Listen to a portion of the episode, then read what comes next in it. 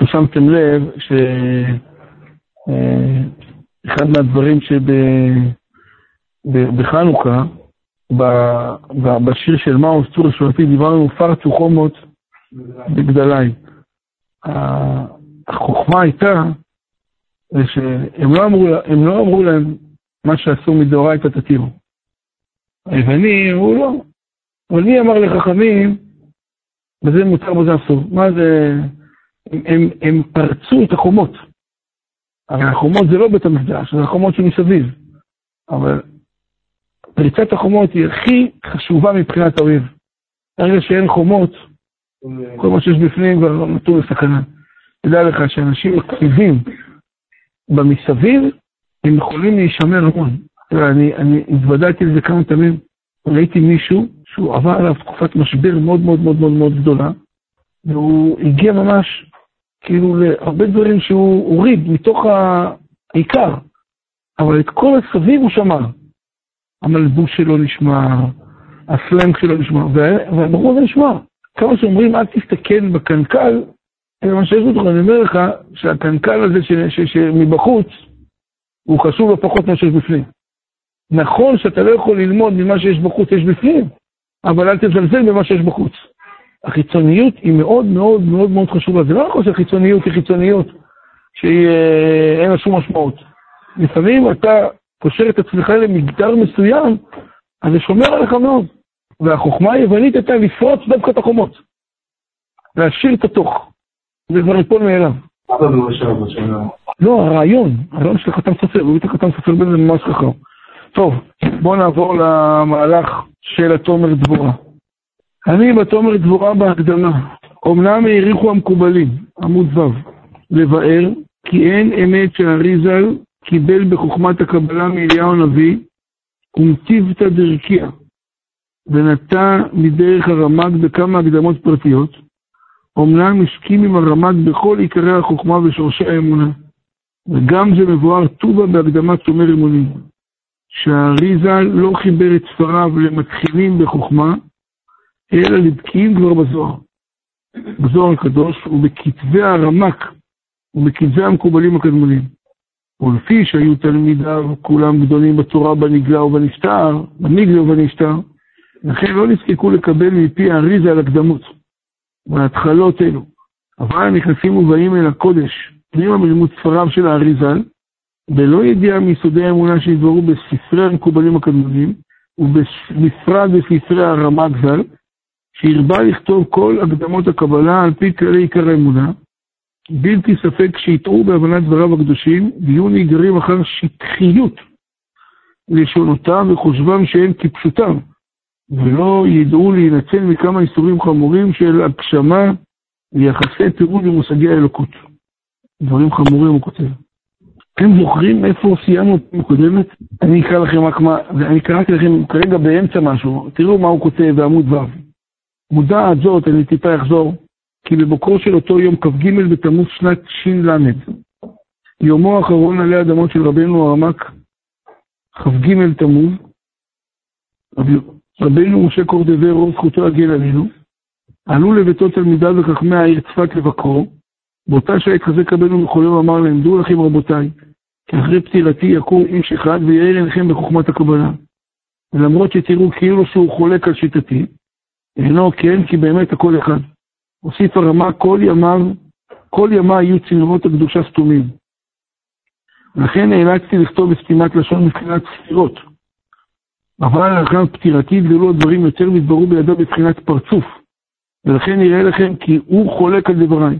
על כן אני מזהיר אתכם שלא תחלקו עליו, כי כך קיבלה נשמתו מהר סיני, ובפרט שנמצאת נשמתו מהרש בזמן. כששמעו תלמידי הרמה בדברים מסגרים אלו יוצאים מפי רבם, הפצירו בו שיגלה מי הוא אותו יהודי. הרי הארי ז"ל התגלה במלוא מעוזו אחרי פטירת הרמק, כן? מפי רבם הפצירו בו שיגלה, אולם הרמק לא נאות לבקשתם בשום אופן, ונימק את טעמו מאחר שאותו יהודי אינו רוצה לגלות עצמו, גם אני איני רוצה לגלותו, אמנם סימן אחד יכול אני לתת לכם, מי שזכה לראות עמוד הענן ההולך לפני מיטתי, הוא האיש. ואחרי שעות ספורות לאחר מכן הסתלקה נשמתו של רבנו הרמק לעלמא דקשות, כשהגיע מיטתו בתום מסע ההלוויה לבית החיים בצפת, ביקשו לחפור לו קבר אצל גדולי הדור הטמונים שם, אך אז נהנה רבנו האריזל וקרא אין זה מקום גבורתו של רבנו, שהרי עמוד הענן שהולך לפני ארונו המשיך הלאה, ונח במקום פלוני. הם רצו לקבור אותו במקום אחד, והאריזל צעק, מה אתם קוברים אותו פה? העמוד הענן שמתלווה אליו, מה? ממשיך, תמשיכו. מתי שידוע מלווים כי רבנו הארי הקדוש הוא האיש אליו הייתה כוונתו של רבנו הרמק. מה היה הנקודה של, של הרמק? מה הייתה, בוא נגיד ככה, אחד מהעקרונות שעליהם מבוסס כל, כל, כל, כל, כל הספרים של הרמק? אני חושב שזה המשפטים שהוא אמר אותם, בפרט שכפי שמסר תלמידו השלה, הקדוש, שכן היה מרגילה בפומי, שבכל התשובות שבעולם המעולה, שבכל התשובות, כל סוג של תשובה שאדם יעשה, שבעולם המעולה שבכולם, למרק החטאות והזדונות והפשעים, היא סבילת העלבונות והחירופים והגידופים. זה מה שהרמק הנציח בצורה מאוד חזקה. מחרפים אותך, מגדפים אותך, מעליבים אותך, תדע שאתה נמצא תחת מריקת עוונות גדולה מאוד. והיא מעולה יותר מכל מלכויות ושיגופי תעניות שבעולם.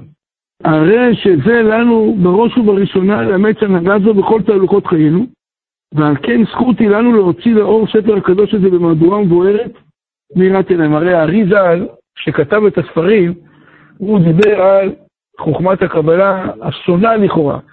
והרמק אמר להם, אל תחשבו שיש משהו שונה. וזה כל כך, אה, כל כך פשוט. יש אדם שנניח הוא רוצה ללמוד תורת הקבלה. אז איך נדע אם הוא מתאים או לא מתאים?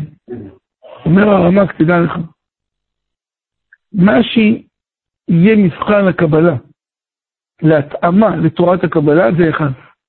האם יש לו כוח לאדם הזה שלומד יכולת קבלת עלבונות או לא? אם אין לו, שלא ייגע בתורת הקבלה. הוא יוציא משם רק שיבושים. זה מה שהוא כותב. ובדרך מלאכת הקודש של הרמק שהייתה להשבית את המחלוקות הקודמות ולהעמיד סודות התורה על אמיתותם.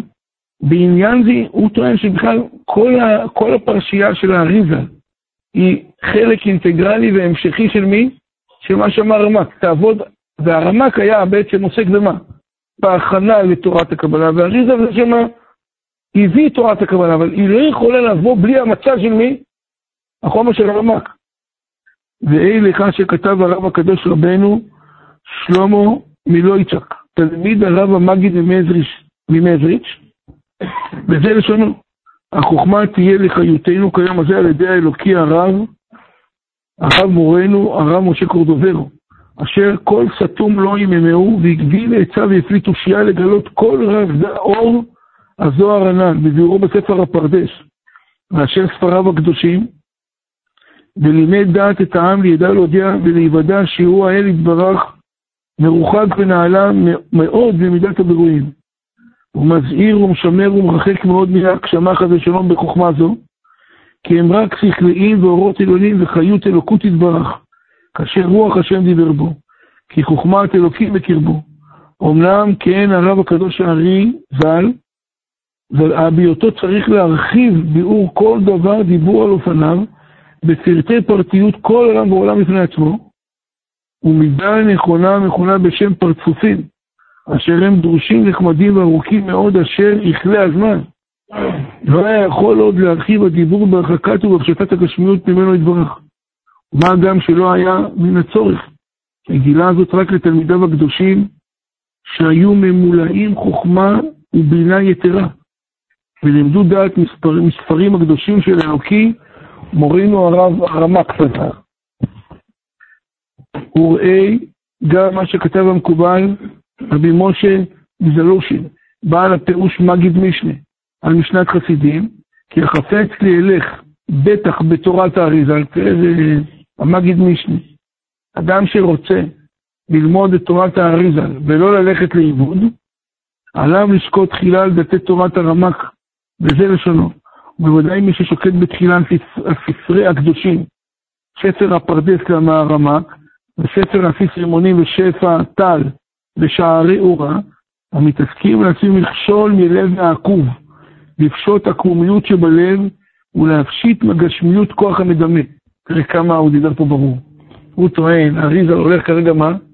לתת לאדם ללמוד את העומק האמיתי של מה? של התורה. אבל אתה לא תוכל להגיע לעומק הזה אם יש לך לב מה? עקמומי. לב עקמומי זה אדם שלא יודע לקבל מה? דברי העלבונות. אז זה אומר שיש לו לב עם שברים. לב כזה לעולם לא יצליח להגיע למה? לספרי גדור גבוהים. אי אפשר שהוא יביא את התורה כמו שצריך.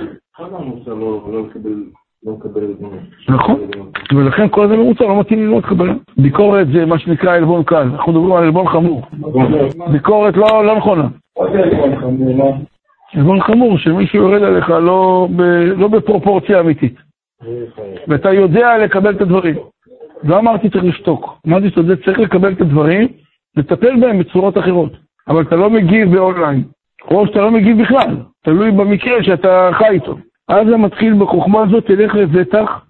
רק הוא טוען שזה, שזה מאוד מעניין, שמי שלומד את הרמק, חושב שהרמק מדבר בעצם בדברים בעצות טובות, בבין אדם לחברו, הוא לא אומר שזה עיקר יישור הקמומי, הקמומיות הלב, וזה הבסיס לכל תורת האריזה. אז זה מתחיל בחוכמה הזאת, תלך לבטח דרכו בקדושה לאכול מפרי עץ החיים וחי לעולם. כבר כתב המקובל רבי יעקב קפיל, בהקדמתו לסידור כל יעקב, אך אין לנו אלא תורת משה או הרמק, בכל מקום שהאריזל מסכים את דבריו. אבל הוא טוען, הרמק כותב, שהאריזל ממשיך תורתו באופן מוחלט. אין פה שום חידוש שחד ושלום יש בו מחלוקת לגביו. זה בסך הכל מה? המשך מהמקום שהוא הפסיק.